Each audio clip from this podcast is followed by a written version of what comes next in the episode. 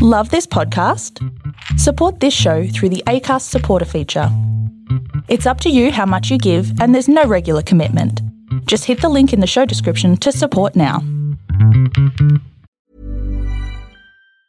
Hiring for your small business? If you're not looking for professionals on LinkedIn, you're looking in the wrong place. That's like looking for your car keys in a fish tank. LinkedIn helps you hire professionals you can't find anywhere else, even those who aren't actively searching for a new job but might be open to the perfect role. In a given month, over 70% of LinkedIn users don't even visit other leading job sites. So start looking in the right place. With LinkedIn, you can hire professionals like a professional. Post your free job on linkedin.com slash achieve today.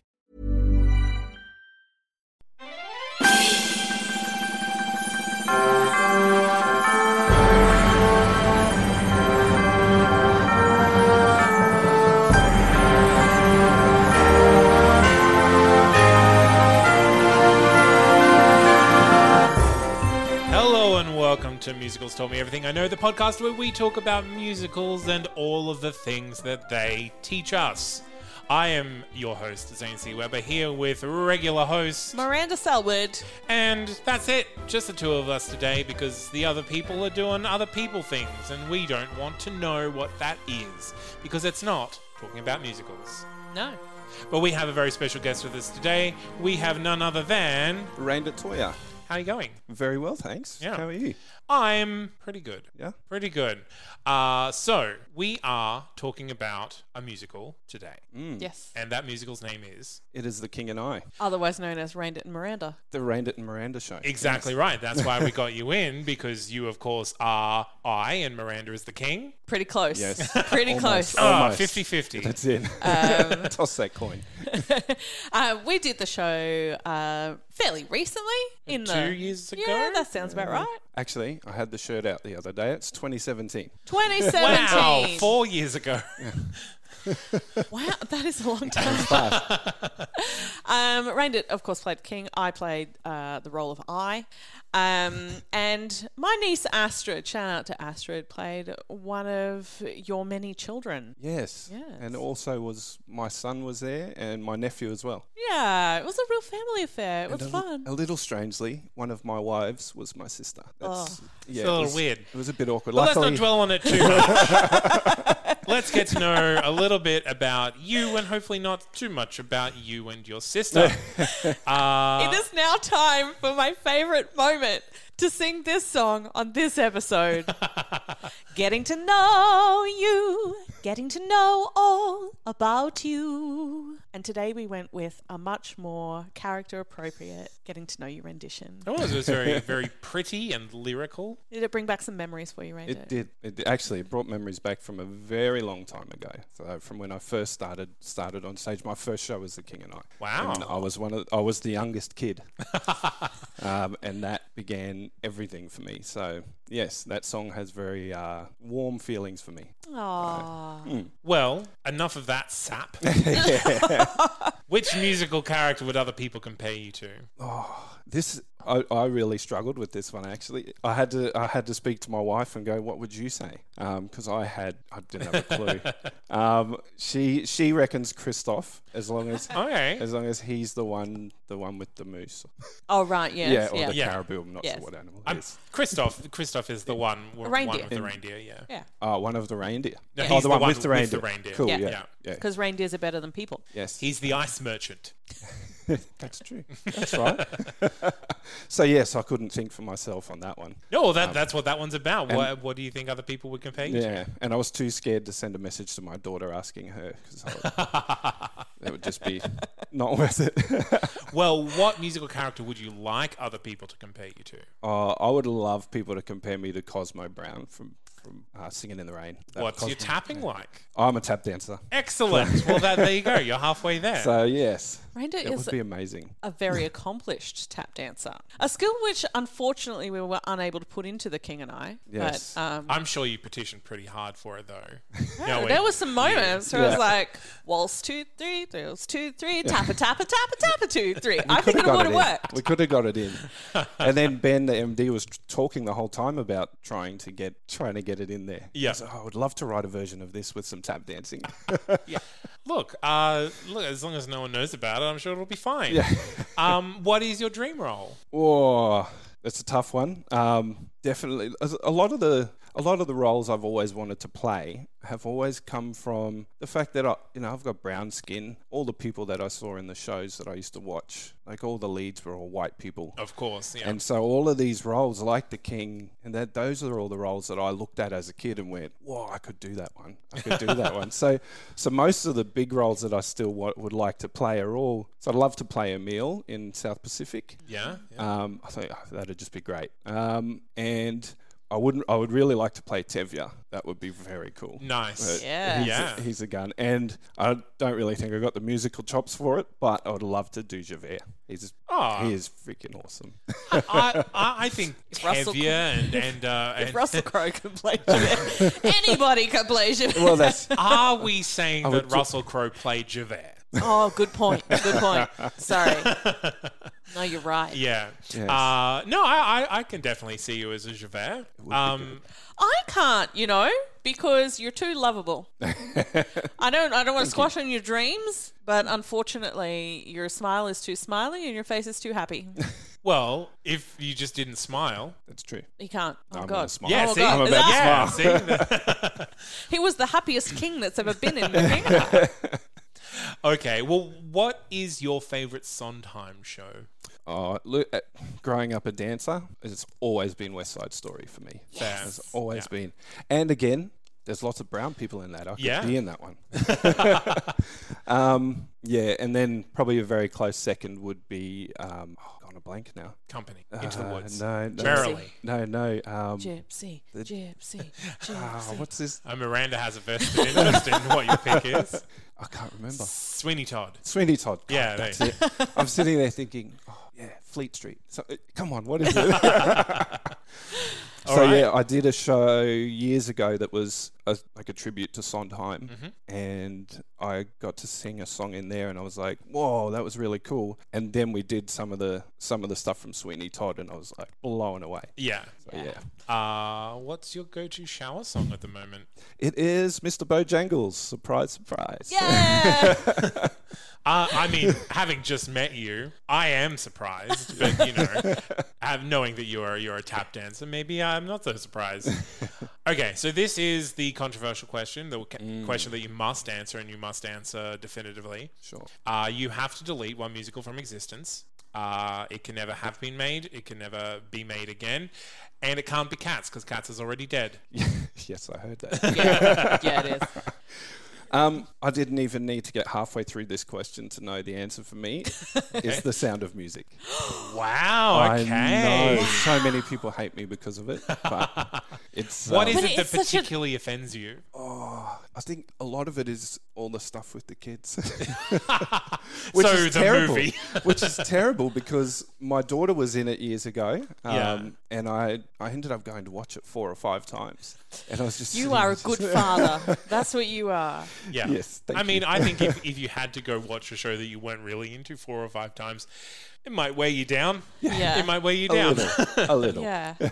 I just I don't know. It's it's such a staple in in a period that was a turning point for musical theatre. I, Yeah. I can't touch them. You just you can't. Unfortunately, Miranda, I know. we can and we have, oh, and No. it's gone. Yeah, I would Oh, be I would be touching it all the way out. Yep. I mean, there's a lot of staples that have been thrown out in very similar fashion. That's true, and I, in fact, Rodgers and Hammerstein does get a, a little bit of a kick every now and, And then. Yeah. not unfairly. Yeah, well, okay. Well, I'm not allowed to argue with the guests, so for that reason and that reason alone, All right. I will Well, allow you to move on. I think we know everything that we need to know about Rain It. So what we're going to do is we're going to play some music, and we'll come back and we will start talking about the king and his eye.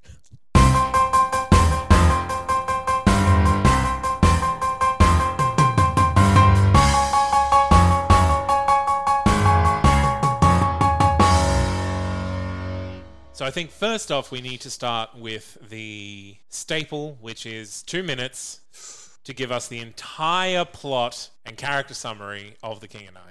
And just to be clear, Randit, the king and I and Oh, all the other characters. Other okay? people, not so just not the just king's your story plot. arc. Yes. Okay. there was a king. We were joking about this earlier. Um, yeah. Anyway. I mean, if you if you could list, if you spend this time listing just the king, the names of all of his wives and the names of all of his children, I would be equally impressed. Do they even have names? I don't think so. Uh, if you've played the role, you should have given No, them the names. children. The children. I don't. No, I don't. They're like number one. Number, Yeah. they're literally. Anyway. Actually, okay. that's how The that's youngest how one. my king numbered us, numbered the wives. We went one, two, three. Oh, Lady Tiang had a name, and then the rest Everyone were else. number two, number wife number. Yeah. three. Yeah. Okay. Here we go. Go. Okay, so there's Anna. Uh, comes from comes from Britain to Siam to teach the children and the wives of the king. Uh, she meets the Kralahome, who is the prime minister and the king's chief lackey. Um, he takes them to the palace where they are to live, but of course Anna objects because you know she's got it in her mind that she needs a house as well. Uh, the king ignores her, obviously, because he's the king and that's what he does, and introduces her to Lady Tiang, his head wife, all of his children, and also Tuptim, who is a gift from Burma. Um, a gift of a woman from Burma, that's correct. Uh, Anna goes about teaching the kids all things about the importance of things like having a house, uh, which obviously gets the back of the king up. and amongst other things, geography and science. So they learn about snow and that, which the Prince Chulalongkorn doesn't believe is true, of course, because he's lived his whole life in Thailand um, or Siam at the time. Oh, what else are we going? The king and Anna get into it over some minor contract issues, being the house. um, you know, he was obviously thinking she was doing this job for exposure, but apparently not. Um, meanwhile, Tuptim has been secretly seeing her love, Lun Tha, who is the guy who brought her from from Burma. Um, and Anna, I think, spots that happening and kind of gets involved. Uh, the king hears that the British are coming, uh, and he's obviously worried that they're going to try and take over the country, really. Uh, so he chats with Anna about it, who convinces him to put his best foot forward, cue funny moments, uh, and receive them with European style banquet, dressing the wives in European clothes, cue more funny moments. Um, an old flame of Anna's arrives in the delegation, which sparks jealousy in the king. And I'm out of time, aren't I. Yeah. Oh, There you are. We'll never many know what happens. yeah. The king's jealous. And then the Yeah. king dies, and then the king dies. and Anna stays. That's right. She's the Um, queen. I, I feel like we probably do need to cover the um, climactic point of the show, which Yes. is the bit we've missed there. Yes. Um, so the British are coming. The British are coming, and we're going to throw a party because we need to make the natives look as British as possible for the Britons to Yes. accept them and believe that they can run their own country. Um, the times they were. I mean, know? the, the Britons are the small-minded ones here. that's correct. Yeah. Yeah, definitely. Absolutely. um, yes, continue Yes. from there. Well, yeah, they continue on from there. They put on a play uh, or a ballet um, in which Tuptim kind of has a go and at the king, um, and then she promptly disappears. The king's upset with the show, obviously, because it makes him out to be a barbarian and all the things that he didn't want the Britons to think about him. Um, afterwards, Anna and the king are discussing Tuptim's runaway, uh, and she explains her unhappiness at being just another woman. Um, the king explains that that's just the natural order of things, obviously, being the king and a man.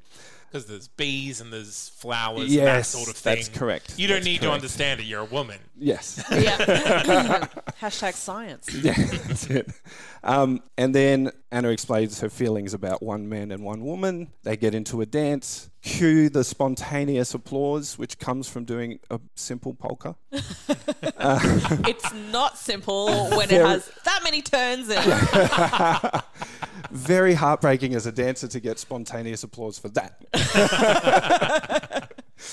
I could do a hundred wings in a row. No. No. One, two, three, one, two. That's all you get.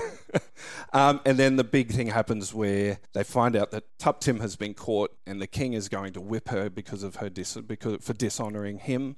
Um, and Anna throws herself in the end physically in between the king and Tuptim to stop the whipping, which does something not stated to the king, and he runs away. Um, then it continues on that Anna decides, "I'm out of here. This is enough. I'm gone." Uh, Lady Tiang comes down and catches her just before she leaves and gives her a letter from the king where he says he, that he respects her and all of those sorts of things and thanks her deeply for all of her hard work. And she comes rushing back to the palace to see him basically hand over to the prince and die. And that's about it. It's a beautiful show. Hmm. The very happy end.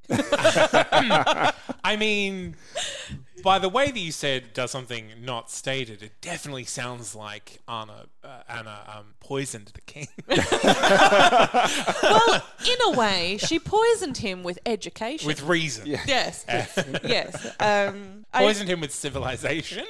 Question? a- mark? well, no, not necessarily that, but it's just. Um, you know, she she came from some a world that's completely different, with completely different expectations of human behavior and what's good and right, and um, they essentially the king and Anna come to argue about that over and over and over again, just constantly. Um, and I think in that moment, it's it it's the moment where the king relinquishes that fight. Yes, he yeah. He would you say he surrenders in a way to say obviously Yeah, I think I think obviously had Anna not been there, he would have whipped her. Not a not Oh, a question yes, at all. yeah. She would have copped it really badly, and Anna Because I that's think, normal and a right. on himself. Mm. Yeah, Yeah, yeah, that's yeah. right. And she, tur- I think she turned a mirror on himself at the time when he was the most stuck in his ways of, of his traditional ways and all of his upbringing and everything. She shone a light to him on that right as he was doing it, and he saw it. yeah And it, yeah, and it hurt him. it shattered his poor little soul Yeah. Because I, I think that's what it did I thought as I was like learning Fatally. about the character. fatally Yeah. I, that, see that's a little bit of a confusion like, we've done the show and we're like what, what, I don't Yeah. know his heart broke Yes. is is how it it's I mean, often I, I referred w- I would also just imagine like he had a heart attack or a, or a stroke or something, and it was like, well there's a lot of stress involved Yeah. in realizing you're not the person you think you are especially if he's the king and he's Yeah. wrong, and so everything is wrong, and Everything's wrong. yeah, Yeah. Um, so the show is uh, Rodgers and Hammerstein, obviously, um, unless that's not obvious to you, in which case I've just taught you that. Um, it's Rodgers and Hammerstein, and um, it's one of the earlier ones in their their canon. Uh, so this, I want to say, this is pre Oklahoma, which is sort of recognized as the turning point of their move into highly political statement theater, in a sense, um, as much as Rodgers and Hammerstein does. Um, but it's also a precursor to South Pacific in a lot of ways, and take you know this idea of looking at how different cultures exist in the world, and um, prejudice and racism is actually something Yeah. that Rodgers and Hammerstein attempted over and over again to take on, and um, attempted to give a positive light. And we look back at it now and go, "Oh, gee, but is uh, oh um." ew." And this is one of those shows where you can clearly see that that the show is is displaying and portraying Yeah. the um, the Taiwanese at the time um, Siamese. Siamese. I, sorry, I just think of cats when I say that. It's terrible. Um, uh, as a holistic people who have good values, they're just not the values of, of Western culture. Yeah. And uh, working on the show, I think you find that a lot more, and that, that these arguments between the king and Anna, which basically mark are marking points throughout the show, are, are just that clash of cultures. Yeah. Yeah. Yeah. And um, it's exacerbated by then that next level of the sexism Yeah. of well, Anna is just a woman. I think, and I think that's like when we were reading through just before we started recording, we were reading through some of the things that have been said, and it's like a, we- it was described as a romance, and we were all like, "Is it?" no. And this is actually one of the questions that's often brought up about this show, and particularly the ending of the show. Is like, is there something going on between Anna and the king? Are they are they romantically involved? And it, this all comes to a head in the famous scene from this show. If you ask anybody about the king and I, they'll tell you about a giant dress and um, a a shoeless king dancing this huge circular uh, dance that Polka. gets wild and out of control. polka. Um, but the beautiful thing about that dance is it's such uh, a, a connecting moment between their two personalities. So the, the the polka in itself and and the the concept of a man and woman dancing in this way, ballroom dancing, Yeah. um, is a very Western proper, you know, ideal, and it's something that's usually very, you know, perfect Poised and and, poised. Yes, and um, then the king has this raw energy that he brings to the polka, and they end up having this this beautiful blended moment Yeah. of their two energies, and I think. I think that's what really strikes people about that scene. I think it. I mean, I think it definitely reads as someone who hasn't done the show, as they are drawn to each other, but there isn't any like like nothing ever happens either off screen or on. No. But it's like I think if if Anna was a man, I don't think the story and the ideas that were playing out would have developed in the same way as the fact that Anna is a woman and then him having to reconcile how he thinks about women and how he thinks about Anna at the end. Mm. And I think that is kind of communicated through that that attraction and being drawn to each other between a man and a woman. Um, so I think I so I think there is an element of like in inverted commas romance, but it is definitely uh, a couple of tiers below the the ideas that they represent and they're trying to uh, kind of communicate to each other. Does that make sense? Yeah. Yeah, yeah, Sounds fair. yeah. That's the thing. I wouldn't write it off as a romance, but I definitely wouldn't describe it primarily as a As a romance. romance. no, there's, there's No. definitely something between the two of them. Yeah. They have a very, I would say by the end, they have a very deep connection. Mm. But it's Whether it's, it's, romantic or whether it's just su- intellectual sort of yeah, mm. because they're sparring partners all the way through. yes. Just but that that is a classic romance storyline, isn't yeah, it? that's true. Yeah. That is true. yeah. I mean, well, I pull your hair because I like you. I hate you until I kiss you, and then we like each other, and then you do something bad, and I hate you again, and then at the end we got married. Yeah, Yeah. yeah. Uh, um, so, as is almost unusual for a musical in the 1940s, no one gets married at the end of this show, and some people might even tell you that means it's not a musical, uh, because that's one of the one of the ingredients of a musical is the wedding at the end. Um, it is based, uh, I want to say loosely, on Margaret Landon's novel Anna and the King of Siam, which is based even more loosely on the real life memoirs of Anna Lyons. Never really learned how to pronounce her name, which is very sad for me. Lyons. Sounds good to me. Anna is close, isn't it? Yeah. um, who was uh, actually the governess to the children um, of the King of Siam in the 1860s. And that is when it's set. It's set in, in period.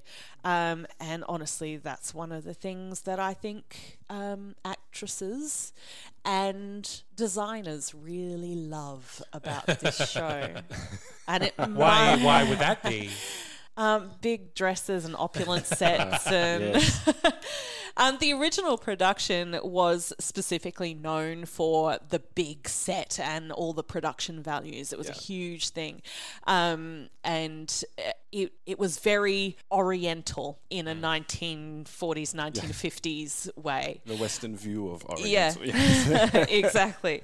Um, but uh, that's what attracted a lot of people to it because it had this this amazing exotic Oriental um, design and feel about it. Um, and I think considering the time that it was written and and looking at it through that lens of it's an Oriental inspired production of the 1940s, the King of Siam and particularly his head wife are actually written very well. Yeah, Yeah. yeah. And um, they have revised the script a fair bit in more recent revivals.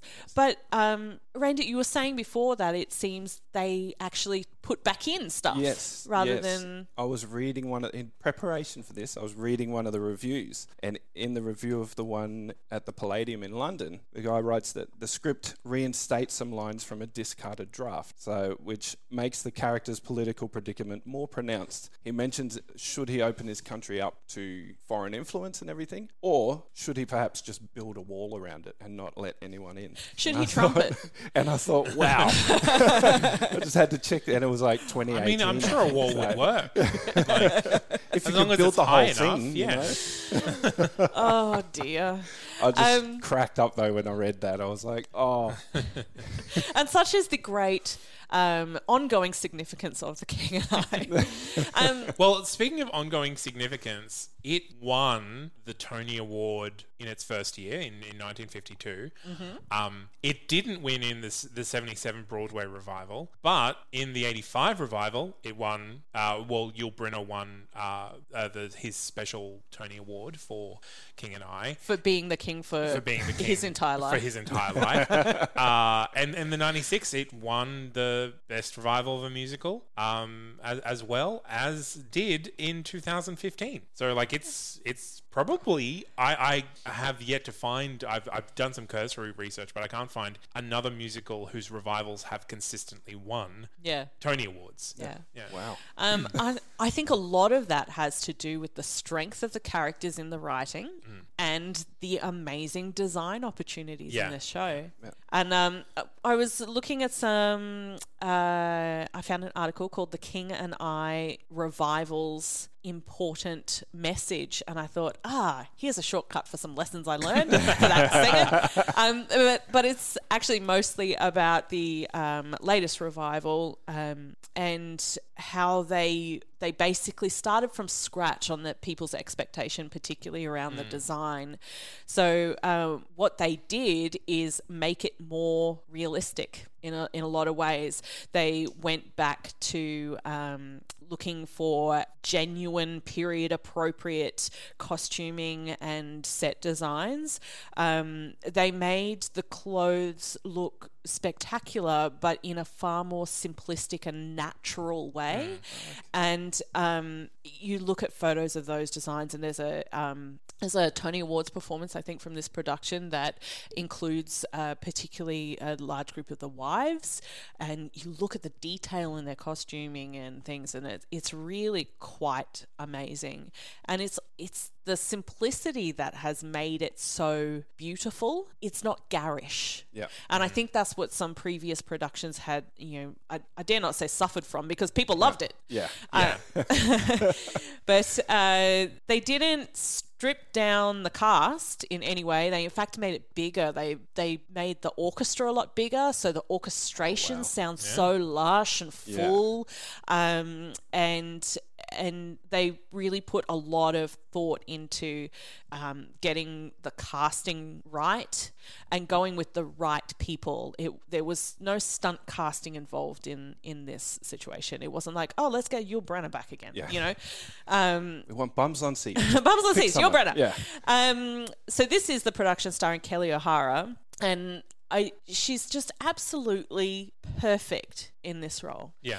Um, I I struggle to think of anybody who could ever have done it better, and I think that um, she's so genuine to Anna's background and and personality without making her a brash obstacle to the king Yeah. Yeah. Yeah. Which again I think is something that is is an easy go to. Yeah.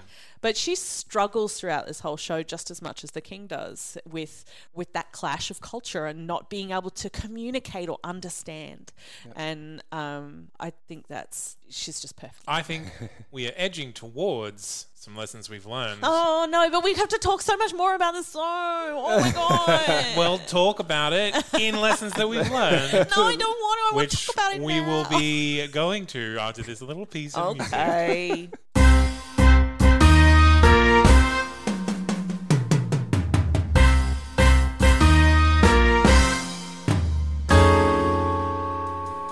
All right. Now, whatever you wanted to say, just phrase it as a lesson, like on Jeopardy, instead of a question. Um, I actually learnt the storyline in a vague sense of Uncle Tom's Cabin, which is a famous classic American novel um, that is used as the basis of the um, Siamese ballet. Yep. the the performance that the um, the wives and children and people put together for the English, um, which is an amazing sequence. Yeah. Yeah. Amazing. Beautiful choreographic moment. Classic. Um, it takes the place in the Rodgers and Hammerstein format of the Dream Ballet. Yes. Yeah. Yeah. That's what I'd written in, in my notes when I was thinking about the about the uh, the plot. Yeah. And I went, it's got to have that either dream sequence or show within a show. and that's where it is. and it's both. Both. Yeah. and that is why it won the Tony Award. Yeah. well, it's it's it's funny going back to that. Like I doing my research, the Tony Award for Best Revival only started being awarded in the '90s. Um, so the two revivals before that were very well thought of because they kind of went on to West End, and Yul Brynner won that award. So like technically, you could say that it always won revivals, but. Uh, Tony Awards only started being given in '94, which uh, for Best Revival, which is something that I learned. Good job. Also, Yul Brynner Hey. was played this forever. Like I knew that he was? Yeah. famous for playing it, but like he did play it forever and ever. He did. He did. Yeah. Um, and of course, Yul Brynner is the king that you see in the film, Yes, um, yes, the '56 film. the 56 film. Um, I I would have assumed Julie Andrews had played this role. In fact, wait a minute. I've got a recording of Julie Andrews singing this role. Never played it. Only did a studio Just recording. recorded it. Huh? Wow. Yeah. So- Interesting. I learnt that. I was Nice. like, what? W- When when did they do a studio record? When was the studio recording? That wasn't was it part of a show? Like, could the actress just not do it? Just No, they were just like, we're going to make a studio recording of The King and I with Julie Andrews. huh? All right. Who who, Sure, pla- who sure. played the king? Was it Yul Brynner? Yul Brynner. I don't know. okay, so we don't know. but we can assume. I'm going to look up who was the king.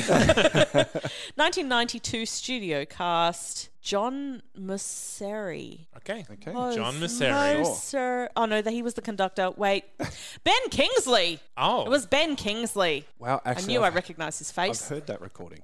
Yeah. yeah, I've heard it. It's actually my preferred recording. Yeah.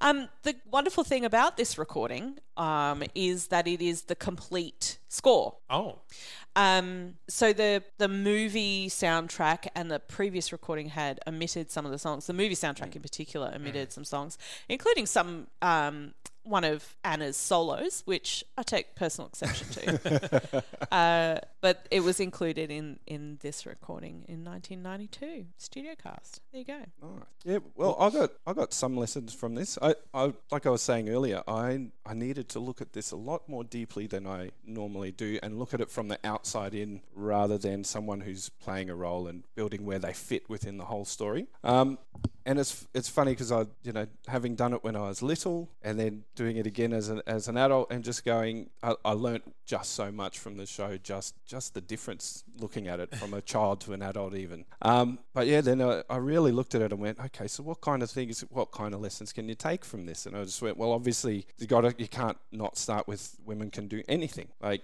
Anna is a total badass. Like she she goes into somewhere where anyone would speak up like that they'd probably get beaten. And she just goes no I'm standing my ground and I'm just going to do it. And she but also she she does it respect. without sacrificing her own definition of femininity. Yeah. So like she's a strong character who knows what she wants and knows what she's about, but she doesn't she doesn't shed her ideas of like what a woman is and what a woman can do to do that. Yeah. Which is usually a, a part of the story is like a woman having to take on masculine traits to achieve something beyond womanhood. Yeah. Um, where I think that's that's Anna's big strength is like she achieves her goals through femininity. yeah Yeah. yeah and I thought Yes, you did. And I thought, having having written it so long ago, I was like, wow, that's that's Hmm. actually pretty cool. Yeah. Um, so yes, there was a little bit in there. I don't know if it's col- colonialism is the word, but all all that all those things around the king being he wouldn't say afraid, but afraid Yeah. that the British are going to come and take over his country. Like See, that yeah, that's the thing because I think this musical,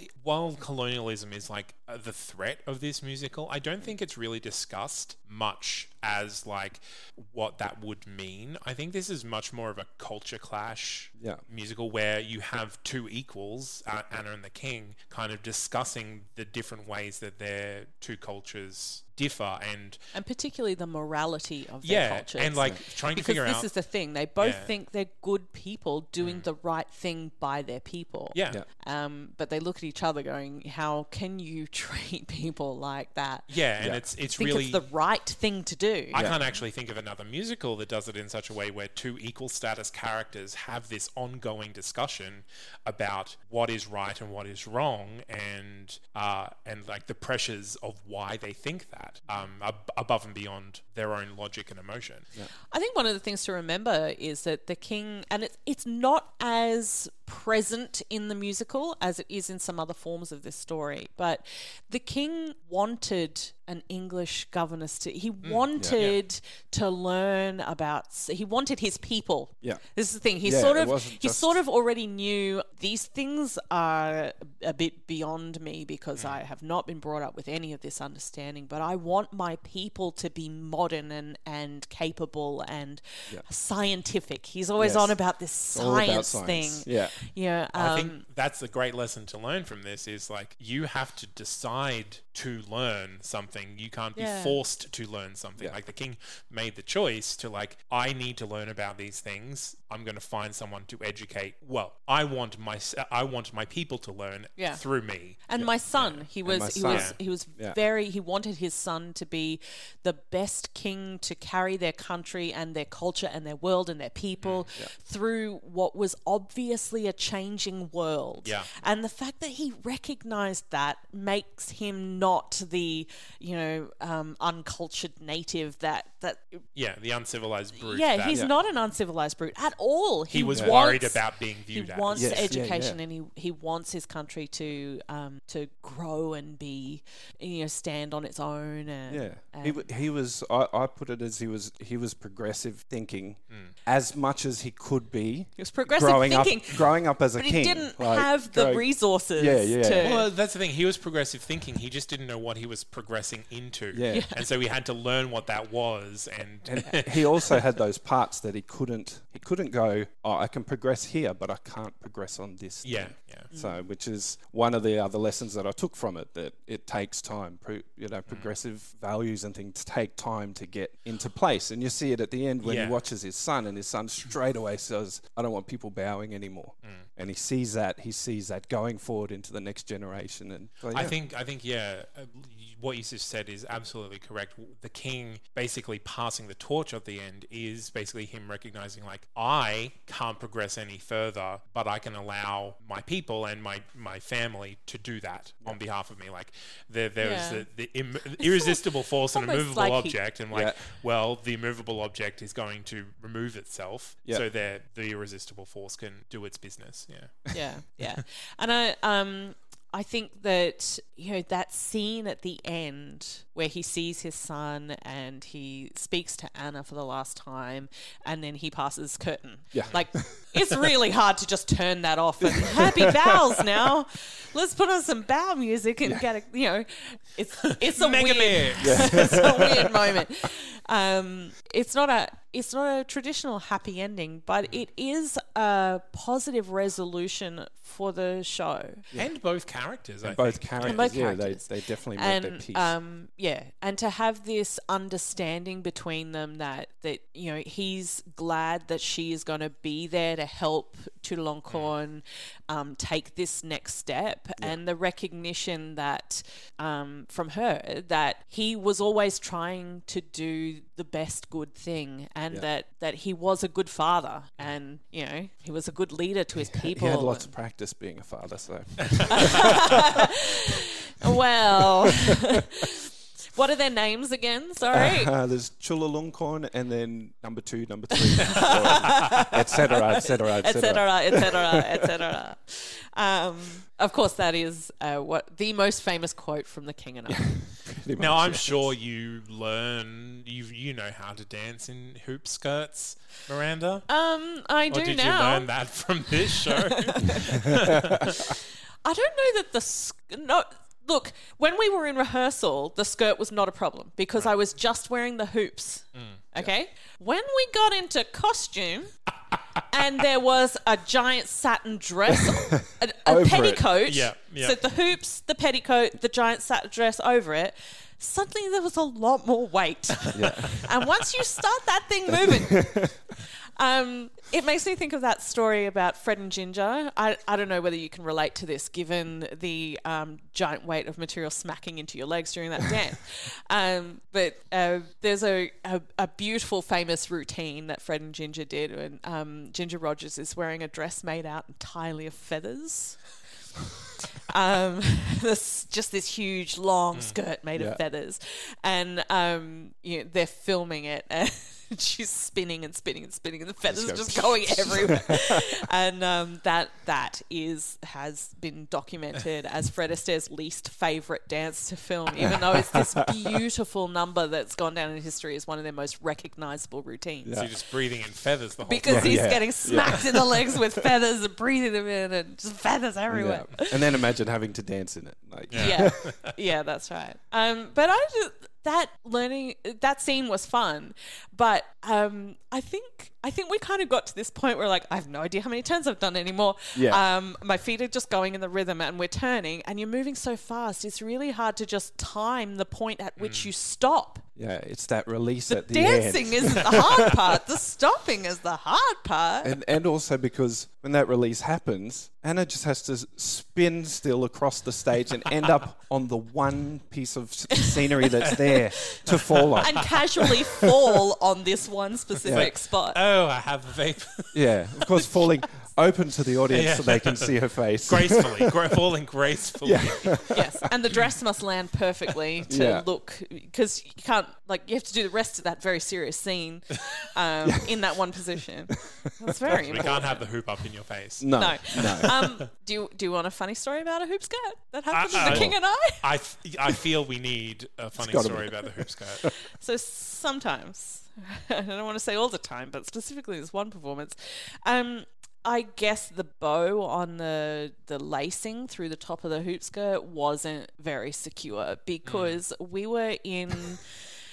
We were in the um, the scene, also quite a famous scene that involves the um, the temple, the the- book and the writing of the letter. Yeah. Um, and it's that whole thing about um, the Anna must always be at the level below the king. So, so he, you know, sits and then he bows and, and then he gets right down on the floor, and she's got to stay, you know, on his level. So there's a lot of getting up and down and uh, weirdness things, um, and particularly that last moment where they're lying on the floor at the end, and the hoop skirt is popped up at the back, is is a really recognizable moment Yeah, that, that the yeah. audience expects. Anyway, we're partway through that scene. My hoop skirt is now halfway down my thighs. and I'm like trying to walk with my legs wide open to stop it from going past my knees. And it's slipping and it's slipping. I'm like, I just need to go off stage and get a pencil. Um, I didn't say that, but I can't even remember what it was that, that got me off stage. But I had to run off stage, let the hoop skirt go, and jump back on. Yeah. And it was it was that that was the scene also that we had so much troubles in rehearsals. Yes. And we kept walking backwards and forwards and these these lines just kept almost repeating themselves. and so we'd just we'd go through and then we'd either jump forward a whole heap or we'd just go back to where we had started. How did we end up then here again? yeah. So yes, it was So it was actually a confusing scene to learn. Yeah. And it's it was one of those it's one of those scenes where the the the through thought just changes direction suddenly over and over again. Yeah. So it, it was difficult. it was fun though. All right. Fun. Well, uh, do we have any other lessons or should we move Oh, on to there are casting? so many lessons. Um, don't stand in the way of young love. It never works out. Just don't do it. If somebody wants to marry somebody they're in love with, don't be like, no, you That- were a gift to me from You Burma. are you are literally deleting the majority of musical theatre canon right now. I'm not deleting it. I'm just saying don't do it. It won't happen if no one stands in, in the in front of young love. The Where's the musicals story? don't happen. West Side Story, okay. Oh no, I, said guess- where is the oh. story? Oh. yeah, West Side Story. They just get married, I guess. True. And That's- end of Act but One. that's my point. yeah. You know, that's the, all of those musicals are trying to teach you that lesson. Yeah. Just don't do it. They love each other. Leave them be. I look. I'm. I'm not. I'm not gonna say no.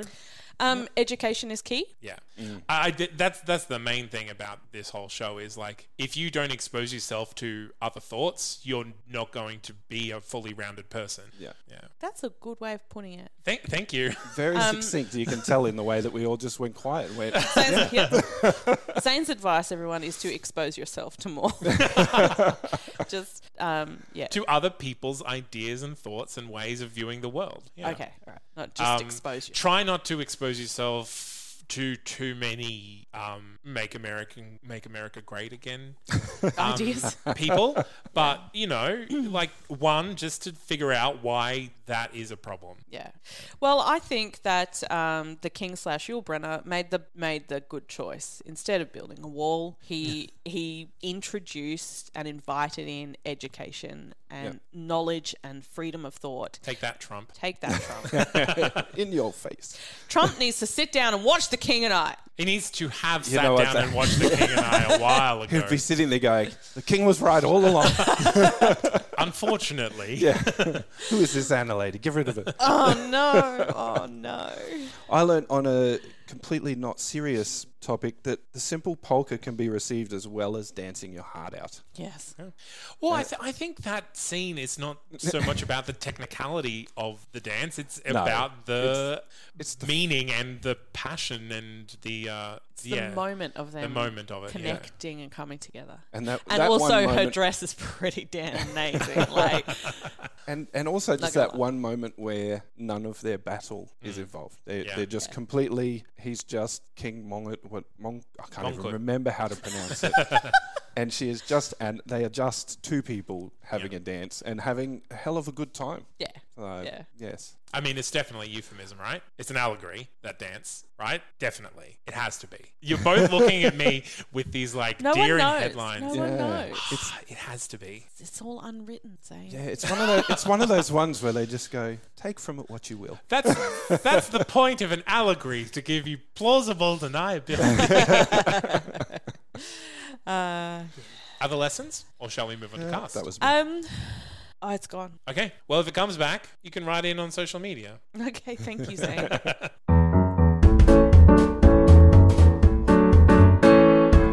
what? I'm sorry. Just while the music was playing, I glanced down at, at this this notes page that's open, and it says Rodgers and Hammerstein initially sought Rex Harrison to play the support. The okay, this is the second amazing part, supporting part of the King. The King is a supporting role. How do you feel? um, Rex Harrison, Look, culturally inappropriate. yeah, but also 1950s. Like, like there are Yul much there are much bigger problems in musical theatre at that time than Rodgers and Hammerstein trying to make uh, Rex Harrison the king of Siam. Um, Rex I'm glad it Harrison- didn't happen. Rex Harrison played the King of Siam in a 1946 movie, also based on the book that had nothing to do with the musical. Yep. I'm. Unfortunately, he was not available, and we're all grateful. Yeah, that unfortunately is a editorial. Yul Brynner isn't much better, but Rex Harrison. I think Yul Yul Brynner brings something to the role outside of him being Yul Brynner. I think Rex Harrison in that role is just Rex Rex, Rex Harrison in that role without shoes on, I guess. Yes, that's it. No shit. I, Um, I, I don't. yeah. So I mean, uh, Anyway, do we have Dreamcast. do we have Dreamcast for King? I don't. I don't have a dream for King. I don't, but because they, he's already been taken, and I like always grow, growing up, I used to see actors, and I go, "Gee, I reckon that person would be good to do that show, and that mm. person would be." And I saw Ken Watanabe from Japan, who I thought when I saw him in The Last Samurai, I went, mm. "Oh, that guy would be really good as the king." And then he was the king, and took it from It's me. good So to be it the took it from me before I even knew this was going to be something that I needed to think of. I'll let you have it. no, I mean, yeah, I'm I- saying that on behalf of KB, who isn't here, but I'll let you have it.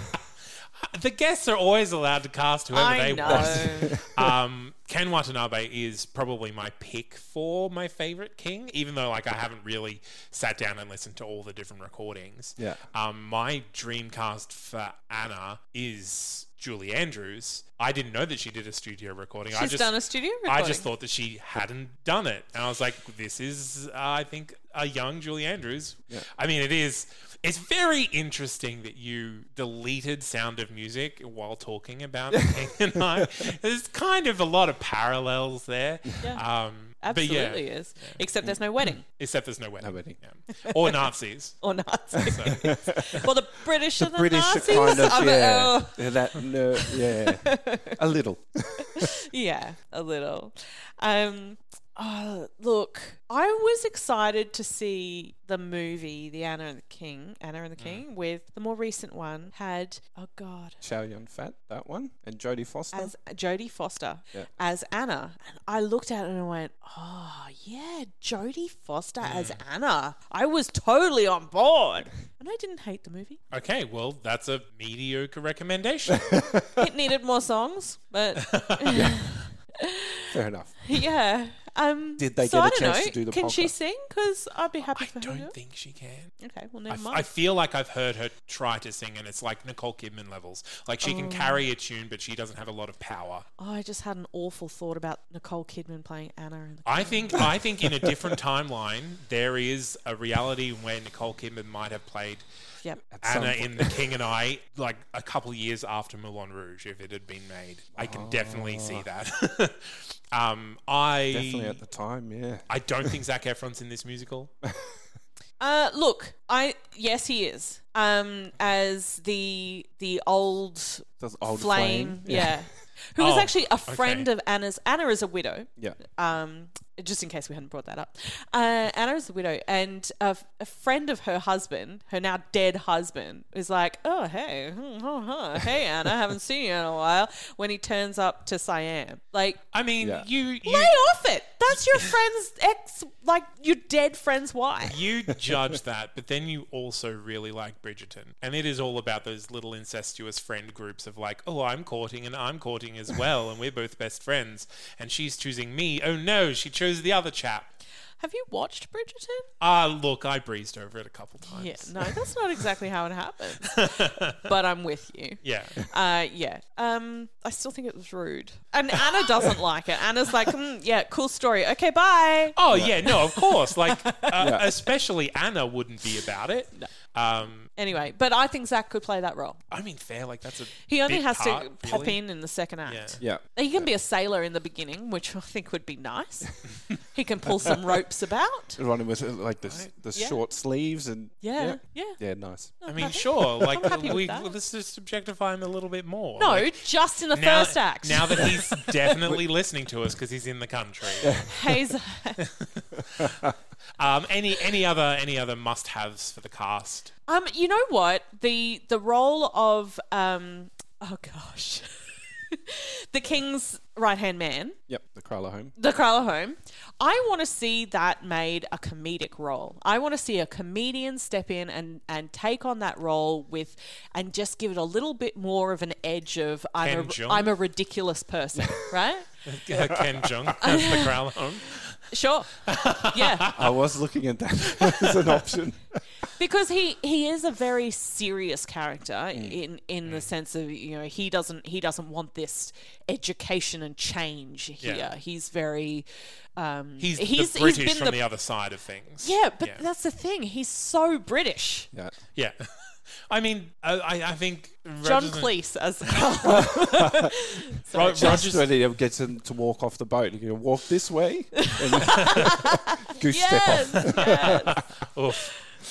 I mean, I mean that's the thing. Rodgers and Hammerstein write authoritarianism in one way, and that is a British way. Yes. So th- I think that's the translation, Yes. usual translation there. Yeah. um, I do think it's weird in the writing that the Kralahome isn't more subservient to the king, um, because he's he demands it of everybody else that they're subservient to the Yeah. king, but he himself is not, you know, rushing in and laying on the ground. And Yeah. We've all met that person. yeah, we have. Yeah, it's, it's basically like the Jafar. Or, Yeah, yeah, Yeah. yeah. I more kind of feel that he was he was probably there when the king's father was the king, mm.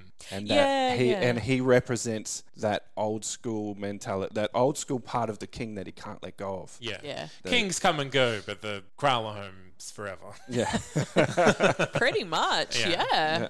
Oh my Oh, yeah, gosh, I've never looked at it like that. yeah, he's still the Kralahome when the prince when the prince takes over. All right. Is well, though? Let's, for let's take a short break and we'll come back with top fives.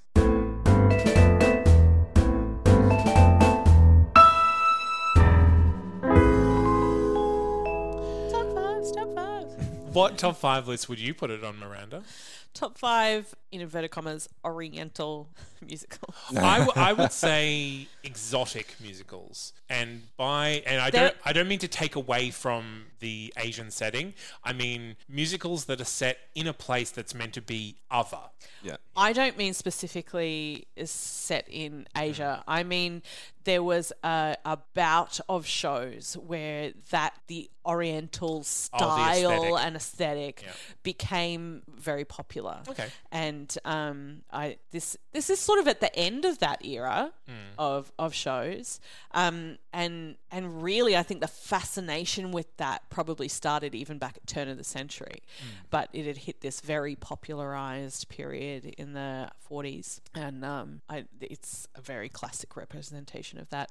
Less so in the more recent revival, which is good news. Tick, Yeah. Good news. Yeah. Tick. good news. Thank you.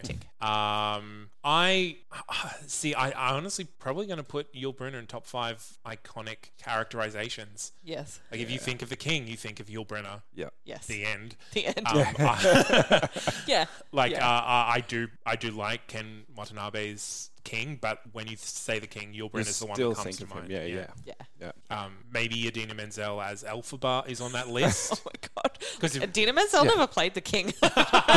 Straight away, I was like, no, I would watch that show. Um, but even so, Idina Menzel's Elphaba is is a character is a type that has Yeah. been constantly recast in that role, which Yeah. is what also happens um, with the king and I.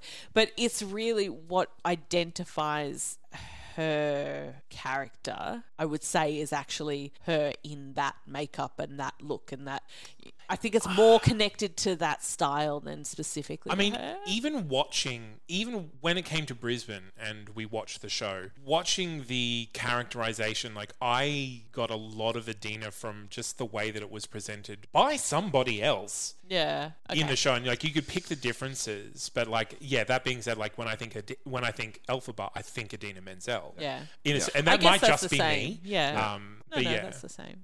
And he, he really did, having done the, the film too, and so many productions, he really yeah. did set up this is what the character Is is. and does. This is Yeah. how he behaves, how he stands, how he, you know. people expect it done a certain way. Yeah. Yeah. And I don't think anyone's going back to research footage of original Kings of Siam. Not that that would mm. exist, but, you know, people take that as this is what it needs. Yeah. This Yeah. that stance that he does with the broad legs and the hands on his hips with, in fists. Yeah. It's so it. Um, would what would you say if I was to put it on the top five, like accidentally sensitive musicals? Well, I don't think it was. Acc- this is what I'm saying, and um, you know, when you consider that there were um, script treatments that Rodgers and Hammerstein had written that were taken out of the original because they they were being too political Yeah, or yeah, too you know, and then put back in now that we're saying no, that is the point they were making. yeah.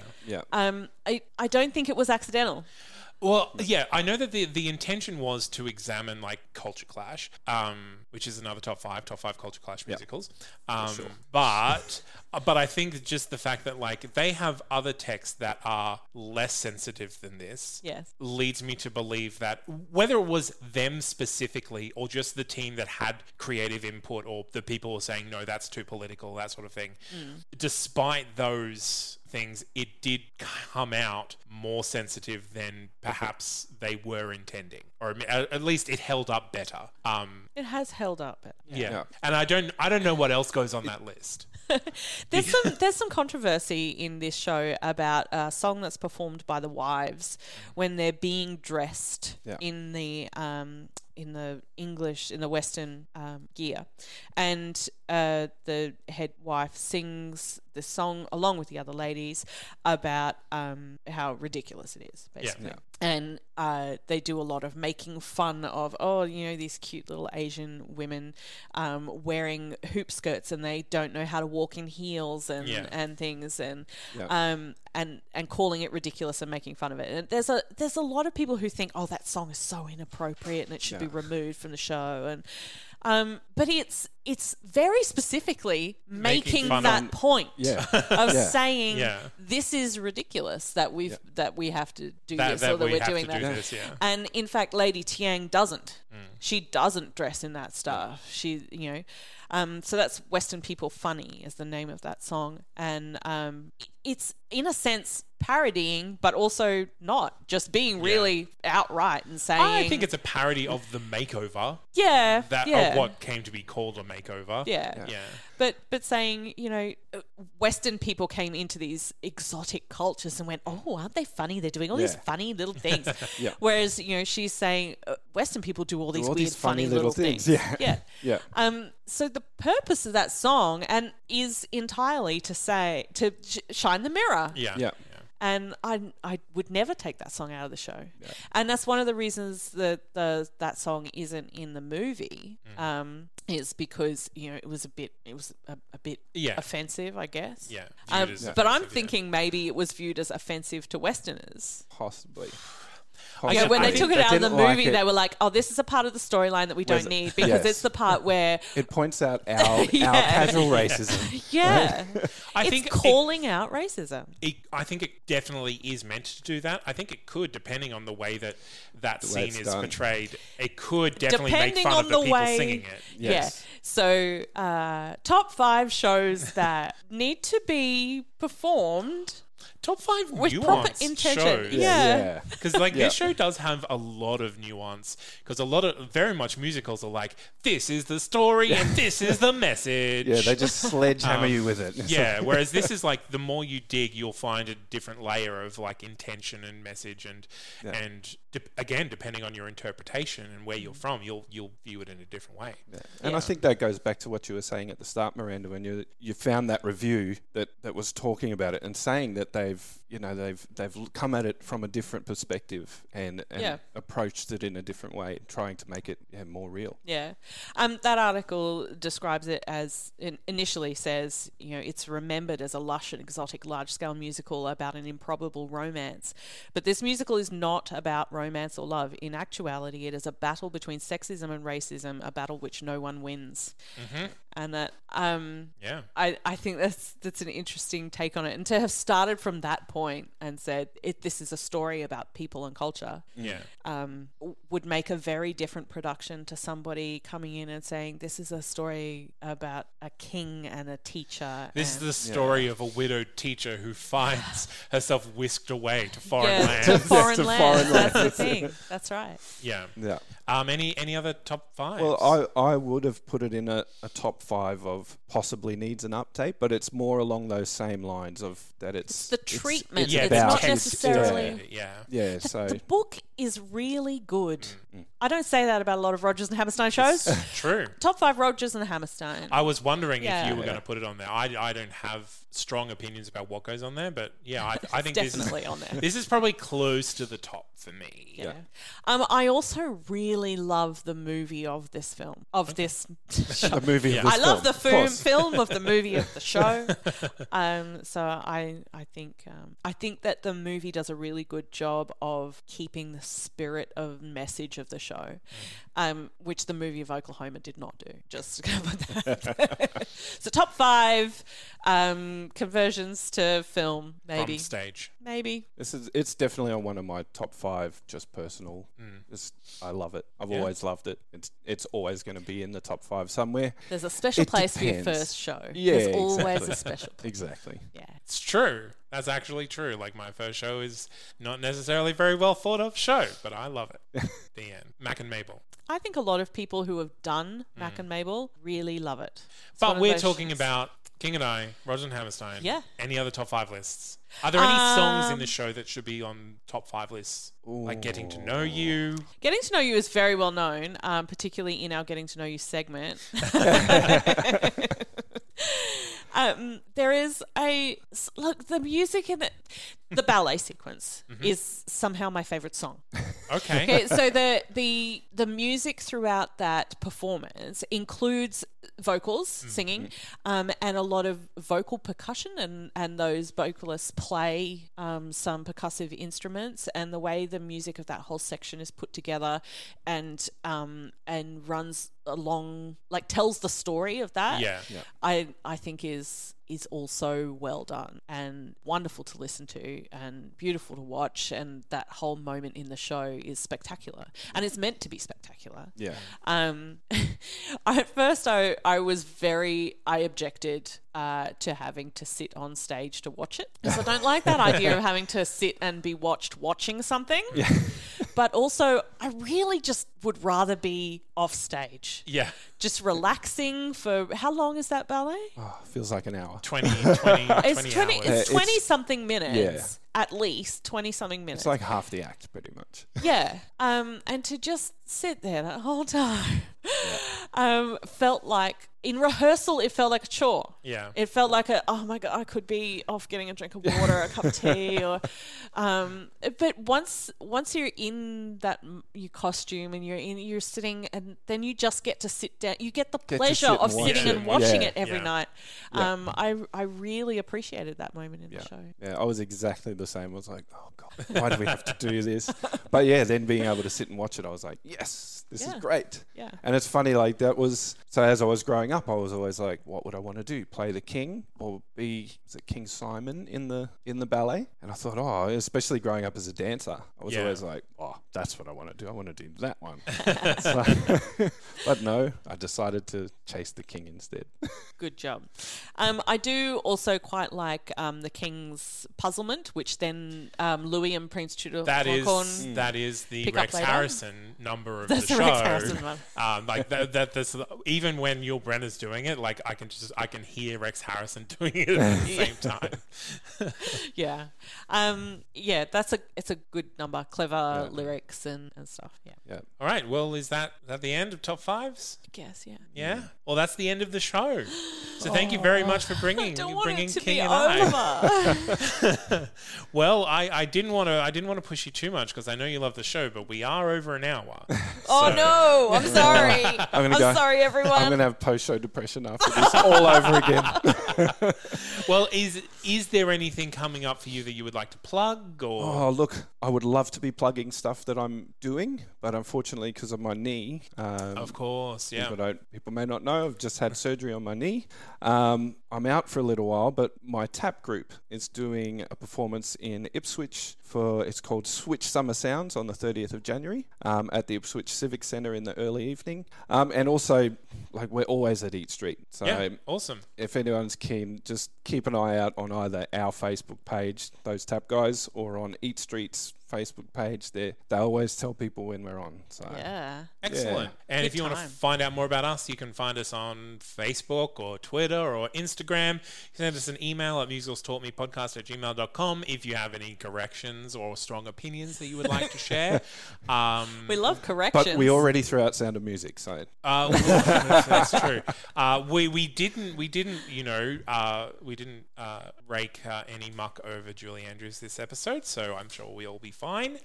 Um, and if you want to become one of the best people in the entire world, become a patron of ours at patreon.com forward slash musicals. Tell me everything I know, and you'll get some extra content just for you. I will sing you the entirety of the score of the King. of the- Ranger and I are just going to record it now. Uh, okay, Is good. that okay? Do Is that it. allowed? No, please do it uh, because uh, we are still a long way away from me dancing uh, the Necronomicon. Okay. So uh, do that. Uh, if you want to find out uh, or listen to any of the other shows that we've already done, which is about 170 of them, you can find us on iTunes and Spotify and give us a rating and review. And until next time, keep talking and watching and listening to musicals, everyone. Thank you very much, Raindit. thank you. Thank you very much, Miranda. My pleasure. I've been Zane C. Weber. Bye, everybody. Bye.